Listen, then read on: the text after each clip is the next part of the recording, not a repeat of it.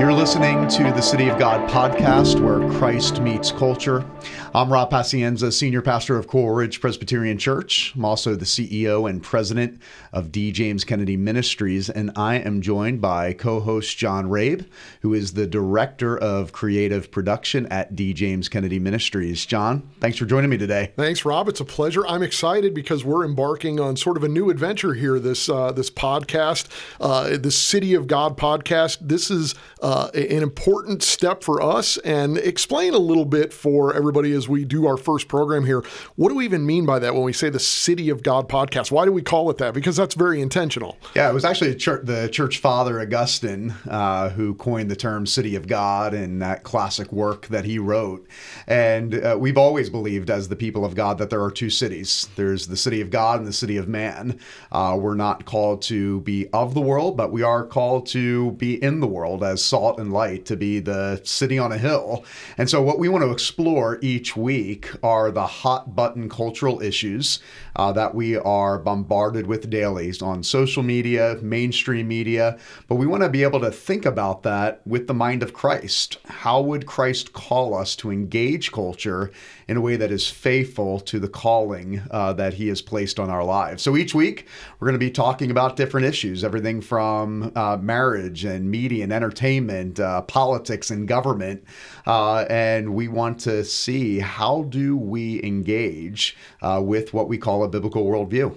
It's never been more needed than it is right now. We live in such confusing times. We're going to talk even today about something that has just radically changed over the last handful of years, and it can be dizzying to keep up with. But this is really an opportunity to address issues as they come up from a biblical perspective, and hopefully all of us can uh, have the mind of Christ together on these things and and reason our way through them. And and Rob, today on the program we are going to talk about the issue of marriage. It's always a central issue, never more so than in the culture right now. Uh, you know, I think back to uh, we're just seeing something on a civilizational level that we've never seen before. 2008, this is 2023, just 2008, uh, 15 now going on 16 years ago. You had the two Democratic presidential candidates uh, going head to head in the primaries Barack Obama, who eventually won, and Hillary Clinton, both of whom publicly upheld the traditional definition of marriage. Both of them said, I believe marriage is between one man and one woman. Now, whether they believed that for real, whether that was uh, the fact was they felt like at least it was politically expedient to say that. Fast forward to 2023, not only uh, would they no longer say that anymore, now to simply stand up and say marriage is between one man and one woman is considered bigoted and it's considered hateful in less than a 15 year period. It was less than seven years after that that the United States Supreme Court in the uh, in the the massive decision redefined marriage to include same-sex marriage. So that's the uh, that's the that's where we find ourselves today. And Rob, I'll ask you this as a as a as a pastor and as a Christian leader. So many people are always like, "Why are you Christians obsessed with these with these sex issues? Why are you obsessed with these marriage issues? Why can't you just do your thing and let other people do their thing? Why are we always talking about this?" Because it matters not just for the Christian, but it matters for a flourishing society. Um, during the debate back in the fall, uh, when the uh, the Respect for Marriage Act, which by the way is a mischaracterization yes. uh, of what they did, it was the federal government was redefining marriage uh, right be, right before our eyes. Um, but uh, we we had uh, legislators making the case that this was helping to lead to a more stable stable society. And we know as Christians, it's it's the exact opposite. Uh, you can't redefine what God has already put in motion, what God has already defined, what God has already designed for a flourishing society, and actually think that we're going to be more stable as a society. Uh, that just the exact will thing will happen and occur. We're going to talk a lot more in the program about that so-called Respect for Marriage Act and and the implications of that, as well as the the biblical view and how it all works together. Because some people would say, well, that's fine, that's your view as a Christian, but you have no right to impose that on everyone else. That's yeah. the the argument that's made now. But well, I think that yeah, and I think it's in, important, and we'll we'll go through the specifics in mm-hmm. a little bit uh, as far as what they did uh, pass. Uh, what the Senate passed back in the fall. But I, I think what you touched on earlier, I, I don't want to miss that point um, because what happened in 2008, what happened back in 1996 with the Defense of Marriage Act, really spoke to the Judeo Christian roots of our nation.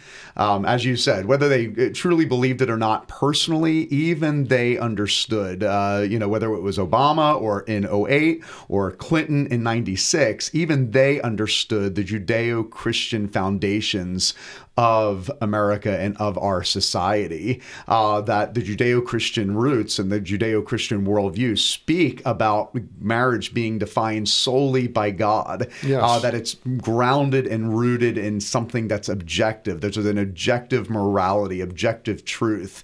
Um, and so, how quickly from 96 and the, the decisions made in 08, how quickly we have drifted. And I think it was close to even 12 Republicans yes. uh, that voted for the Respect of Marriage Act. I mean, the, the party uh, that has been known for upholding at least their platform speaks of it, uh, of upholding a traditional view of marriage, God's design for marriage and society. So I think we'll look back at this decision years from now and see how unprecedented it was, uh, not just for Congress, but for uh, generations uh, to come in really, this nation. Really, just a complete capitulation on marriage uh, on be, uh, on the part of the Republican Party, and, and we knew where the Democratic Party was on it for a long time. And so, yeah, 1996, you have, as you pointed out, the Defense of Marriage Act. Again, we're not talking about the 1800s. We're talking about, uh, you know, the people involved, including President Bill Clinton, are all still alive. This was a little bit over 25 years ago. Most of us remember it. And to go from there, you know, in 25 years in, in uh, civilizational terms is not even a blink of an eye. And to go from traditional marriage, this has always been the foundation in Western society, to a complete upturning of that and redefinition. We've just never seen a, a change on that scale, and we haven't even begun to recognize uh, or reckon with the consequences of it. So, as you pointed out, the Congress has passed this bill known as the Respect for Marriage Act, as misnamed as it is. Uh, they passed it recently. It was signed by President Joe Biden. Let's, Rob, take a closer look at what the so called Respect for Marriage Act entails. The Respect Back for Marriage Act takes key steps to uphold marriage equality under federal law. This is what we're celebrating. Tearing down the Defense of Marriage off, taking off the books for good. Enshrining married couples' right to equal protection. Requiring that every state recognize all valid marriages out of state as long as it's recognized in their in the state of their marriage. The legislation reflects Democrats' belief in the dignity, beauty, and divinity of every person one of the things that's amazing there is these terms use the divinity of every person, you know, attempting to enshrine, attempting to attach God to this uh, is one of the things. And, and of course, Nancy is uh, becoming increasingly less able to put coherent thoughts together. But uh, Rob, as we as we look at what has happened here over the past uh, several months in this, I think what basically occurred is that in the summer of 2022, the Supreme Court overrules Roe v. Wade. Uh, it had been a long time in coming. It was obviously a shock wave sent throughout the country. And uh, so the left looked at that and said, well, we'd better make sure that this doesn't happen to the Obergefell decision of 2015, in which Anthony Kennedy essentially redefined marriage after thousands of years of Western history. Um, and so let's pass a law to enshrine this thing. It creates some major problems, though. And, and as Christians, you know, they said, well, there was all kinds of language in uh, to protect religious liberty, but religious liberty really is a real key concern here, isn't it? Absolutely. Some have said this was uh, political grandstanding. I think it uh, is way more than political grandstanding. I think, especially uh, underscored by the 12 Republicans who voted in favor for this act. Mm-hmm. Uh, as I mentioned earlier, we saw Congress literally before our eyes redefining marriage in this nation. And I think there are wide sweeping ramifications for generations to come. Um, yeah, I mean, you you touched on the issue of religious liberty. Uh, uh, you know, we have uh, the senator from uh, Wyoming, mm-hmm. Uh, you know, Lummis, uh, who made the statement that it's okay that you know Christians have a biblical definition of marriage, and you know the secular society has their secular definition of marriage. Well, that's a, that's a scary Uh, statement to make. Because what you're saying is you're giving over to society, and in this case, the government, the right to define and root and ground marriage in basically society society's sanity or whatever's left of it. Yeah, uh, whatever they deem is right or wrong, which or, changes or, every five minutes. Yeah, it's it's totally gr- rooted and grounded in the subjective. Um, all truth is relative. Um, but I think for the issue of religious liberty, where we've got to be careful as Christians is this is not so much just giving secular society the right to define marriage the way they want. What happens? When an increasingly secular culture begins to turn around and says to Christians, wait a second, we see the language of the legislation, we see the language of the law. You keep your definition of marriage in your churches mm-hmm. on Sunday morning, but do not dare bring it into the marketplace. Do not dare bring it into the public square. Do not dare bring it into your bakery or into your law firm, uh, because we see not just, and this was some of the argument that happened on the Senate floor, well, this is the intent of the law. No, when the law is being upheld and the law is being interpreted, they're looking at the text of the law. They're right. looking at the language of the law. And that language of the law that was passed by the Senate will be used as a weapon eventually against Christians to strip the right of Christians to define marriage according to God's word. This is the slow erosion of religious liberty in both the marketplace and the public square. So this is way more than just redefining marriage. This is an all-out attack and assault on religious liberty. And if anybody thinks otherwise, I'd have to suggest they're simply not paying attention to the actual evidence. They're not paying attention to what's actually happening. Because you mentioned, uh, you know, the, the Christian baker. We see these cases all over the place, most notably Jack Phillips in the state of Colorado, but there have been many others as well. Uh, asks, uh, decides not to bake a, a, cake. He's a, he's a baker. He doesn't bake the cake for the same sex wedding. I will sell you anything that you like, but I won't make something to celebrate this occasion. Well, he's brought up on, on uh, hate crime charges in front front of a state tribunal. They continue to go after him, even as he's after he's won at the Supreme Court. They continue to press this against him. Uh, one of President Obama's uh, uh, commissioners to the, uh, I believe it was the FCC. It was, or no, actually, it was the Equal Opportunity Commission. Uh, Chai Feldblum. Uh, she said, I, "I don't see any scenario when there's a battle between religious liberty and sexual liberty where religious liberty wins out." So this is already on the table, and ultimately, you know, oh yeah, you can have your definition. Well, in our culture, when uh, my disapproval or my disagreement is actually construed as literal violence, uh, then how long am I going to be allowed to have that disapproval? How long am I going to be able to have that disagreement? That's where we're at now. If you disapprove of me, if you disagree with me now, Rob, that is literal violence that you are committing against me. Absolutely. And I, I, I think, John, you know, we, we just talked about religious liberty, but I do I do want to go back briefly to the issue of marriage and family. Mm-hmm. And I, I, do think because since that's the you know the main topic uh, for our podcast today, you know when you look at any society throughout history that has gone secular. And what do we mean by secular? That we're, we're, we're removing God from the public square, that uh, God is not mentioned or not considered uh, when it comes to the institutions of uh, any given society. So in our increasingly secular culture, we just have to look at history. You know, we look at things like the Communist Manifesto. Marx and Engels right. said one of the chief goals, one of their chief goals, was to abolish the family. Uh, the tradition traditional nuclear family as it has been defined traditionally throughout thousands of years of history uh, was has always been seen as those that are trying to advance a, sec- a, secular society.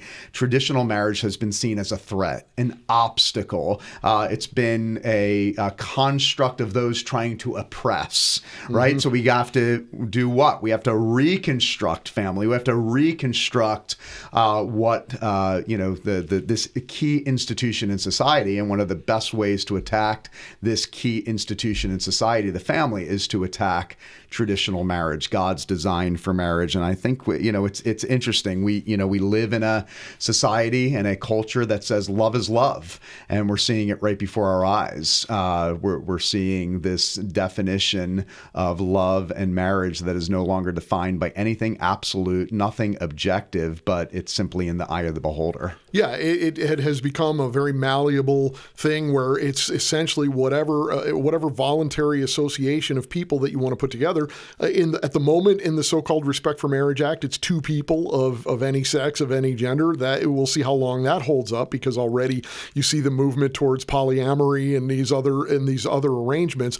But uh, at the end of the day, it's it's ironic that marriage is described as oppressive, and as you point out, that was really the Marxist game was to undermine the family, undermine marriage. That's explicit in the writings of Marx and his followers. So you have this idea that it's oppressive.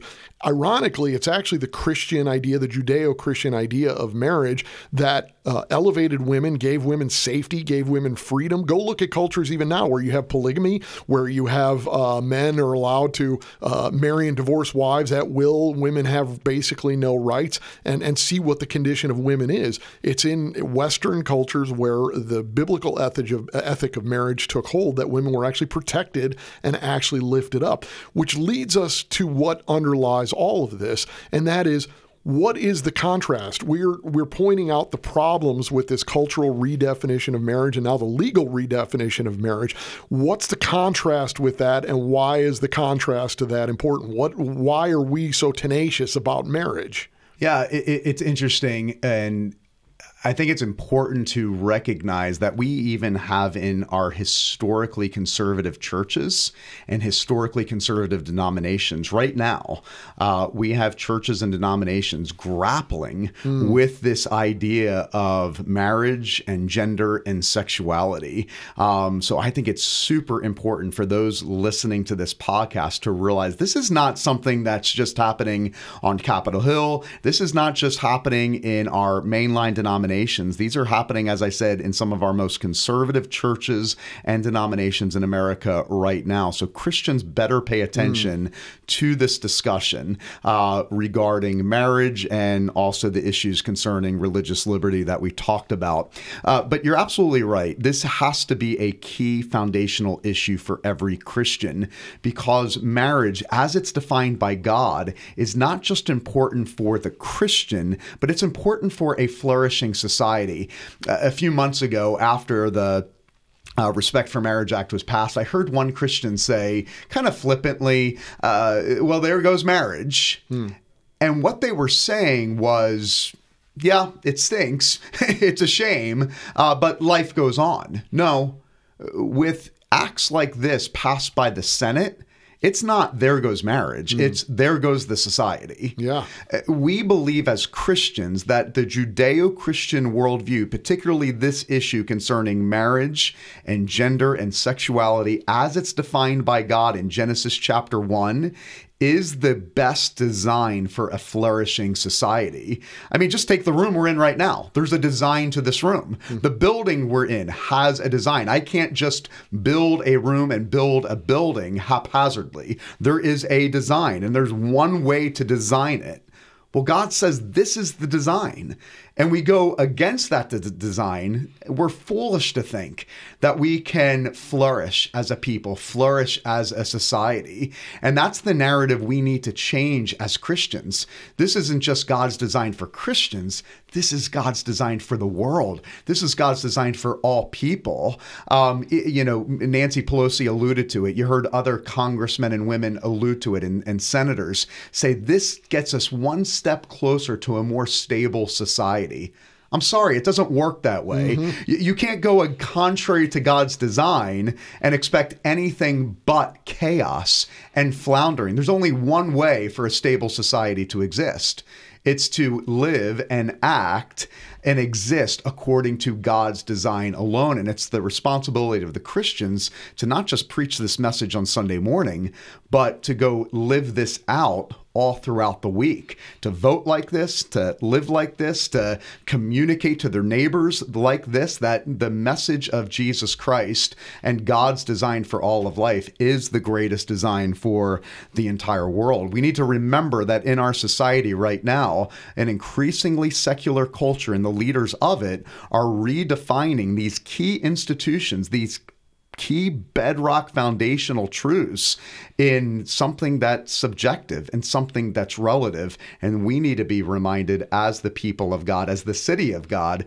that we ground all truths in God's truth alone. That's such an important point that you bring up, Rob, because uh, it, you know, and we all live in this culture. We all breathe the air. We all are, have to fight against it, and we're all influenced by it in ways that we don't always see. And that's why we continue to have to go back to the Word of God and be reformed and be corrected because we we drift and and and we can't help ourselves. We are members of this culture in which we live, uh, and so, but if we're going to defend marriage we can't be upholding a standard that we ourselves are not living by, that we ourselves are not demonstrating.